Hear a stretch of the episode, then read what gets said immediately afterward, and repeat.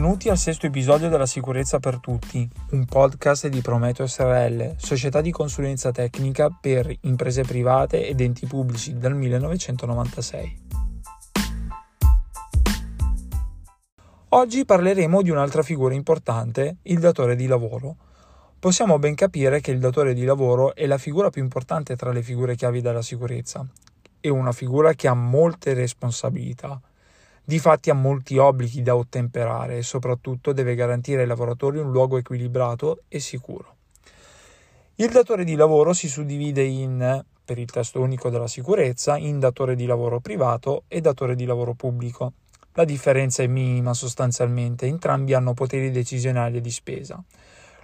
L'unica differenza fra pubblico e privato sta proprio nell'individuazione di chi può conferire il titolo, ma di questo ne parleremo in un'altra puntata. Il discorso a riguardo è molto ampio. Bene, iniziamo a parlare effettivamente del datore di lavoro. Facciamo un salto nel decreto legislativo 2008-81, titolo 1, articolo 2, definizioni, comma 1, lettera B.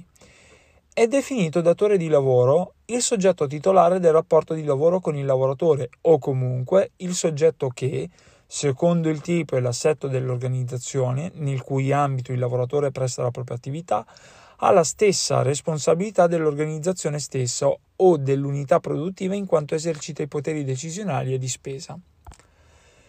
Mentre per le pubbliche amministrazioni di cui all'articolo 1,2 del decreto legislativo 30 marzo 2001 numero 165 per datore di lavoro si intende il dirigente al quale spettano i poteri di gestione, ovvero il funzionario non avente qualifica dirigenziale, nei soli casi in cui quest'ultimo sia preposto ad un ufficio avente autonomia gestionale, individuato dall'organo di vertice delle singole amministrazioni, tenendo conto dell'ubicazione dell'ambito funzionale degli uffici nei quali viene svolta l'attività, e dotato di autonomi poteri decisionali e di spesa in caso di omessa individuazione o di individuazione non conforme ai criteri sopra indicati, il datore di lavoro coincide con l'organo di vertice medesimo.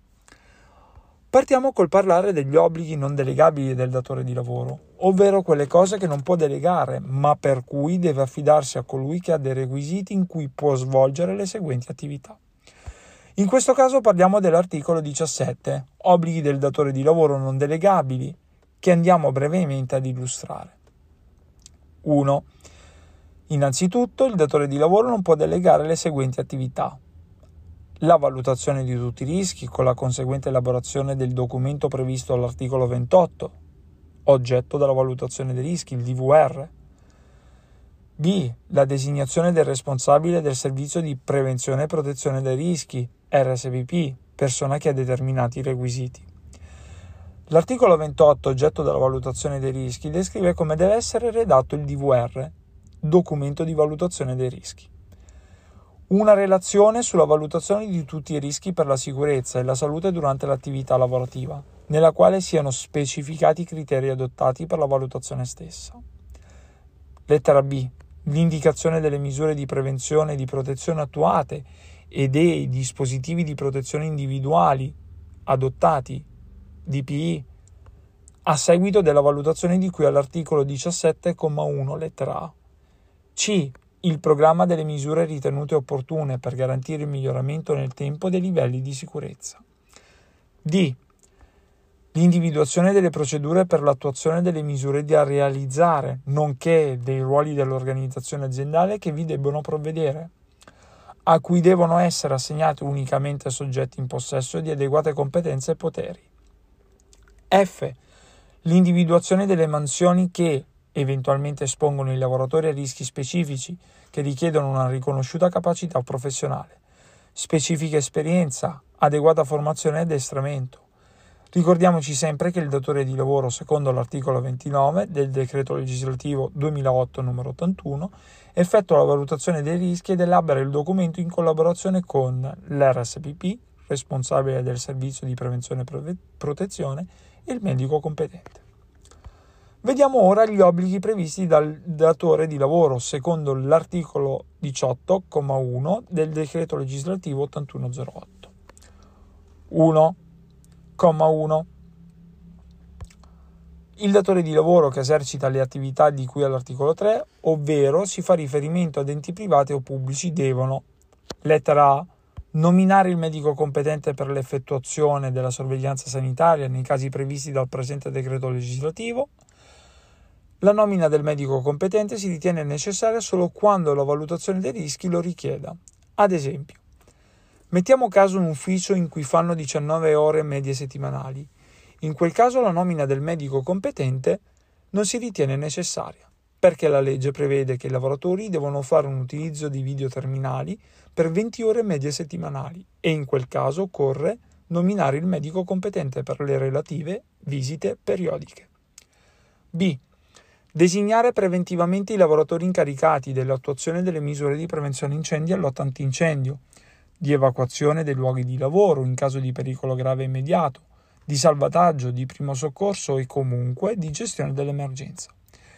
In questo caso queste figure sono indispensabili e il datore di lavoro deve nominare un numero congruo in modo da garantire sempre la presenza di un tale addetto. B bis.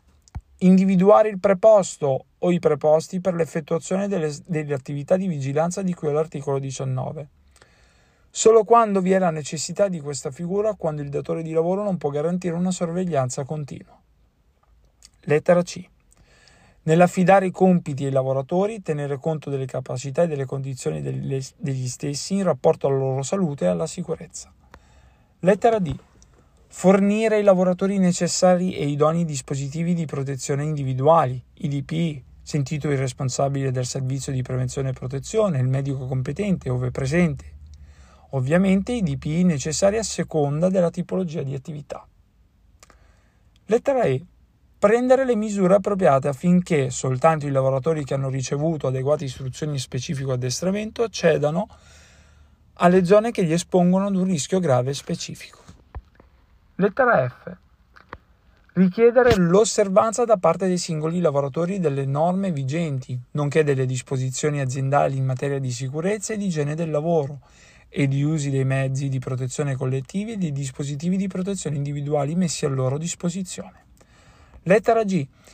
Inviare i lavoratori alla visita medica entro le scadenze previste dal programma di sorveglianza sanitaria e richiedere al medico competente l'osservanza degli obblighi previsti a suo carico nel presente decreto. G bis. Lettera G bis. Nei casi di sorveglianza sanitaria di cui all'articolo 41, comunicare tempestivamente al medico competente la cessazione del rapporto di lavoro.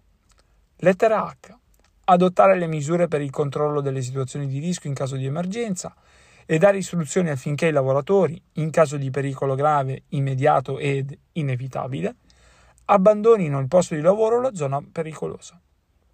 Lettera I. Informare il più presto possibile i lavoratori esposti al rischio di un pericolo grave, immediato, circa il rischio stesso e le disposizioni prese o da prendere in materia di protezione. Lettera L adempiere agli obblighi di informazione, formazione e addestramento di cui agli articoli 36 e 37. Lettera M. Astenersi, salvo eccezione debitamente motivata da esigenze di tutela della salute e sicurezza da richiedere. Una grande novità del 2022 è quella dell'aggiunta del corso di formazione per i datori di lavoro non si sanno ancora quante sono le ore previste, ma una cosa è certa, dovranno seguire e affrontare un percorso sulla sicurezza in cui saranno anche loro ben informati e di conseguenza aumenteranno la loro conoscenza e consapevolezza sulla sicurezza. Conoscere significa evitare i rischi, avere maggiore consapevolezza evitandoci disgrazie e costi aggiuntivi. Grazie per l'ascolto e noi ci vediamo settimana prossima. Ciao!